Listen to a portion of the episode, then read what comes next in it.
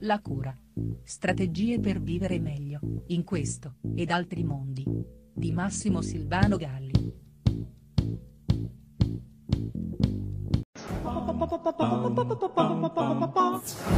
La quantità e la qualità delle responsabilità che il genitore contemporaneo si trova oggi a dover gestire, a cui è demandato e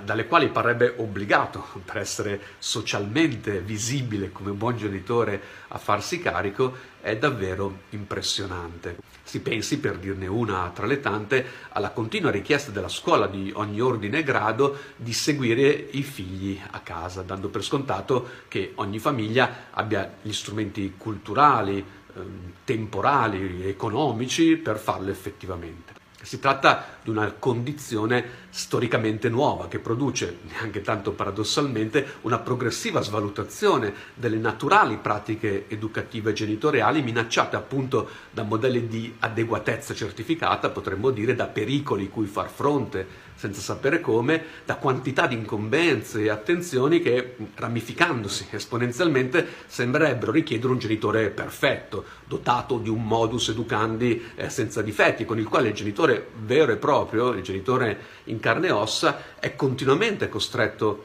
a confrontarsi, restandone spesso svilito e maturando quel senso di impotenza che ha enormi enormi responsabilità nel generare eh, quella paralisi educativa che rappresenta oggi il più ingente eh, pericolo al benessere delle nuove generazioni. Si aggiunga a questo la radicale mutazione delle possibili minacce cui ogni genitore è per naturale vocazione chiamato a contrapporsi, minacce che rispetto a ieri si sono fatte estremamente eh, più raffinate, subdole direi anzi, e mascherate di una eh, apparente normalità che induce spessissimo alla sottovalutazione. Per fare anche qui un solo esempio tra i tanti possibili, si pensi al passaggio dalle tossicodipendenze di ieri alle cosiddette dipendenze tossiche di oggi. Passaggio che allarga a dismisura il range dei possibili pericoli, aprendosi appunto a una più generica eh, dipendenza, non solo riferita alle droghe, ma a tutte quelle condizioni che eh, secondo alcuni ci hanno immerso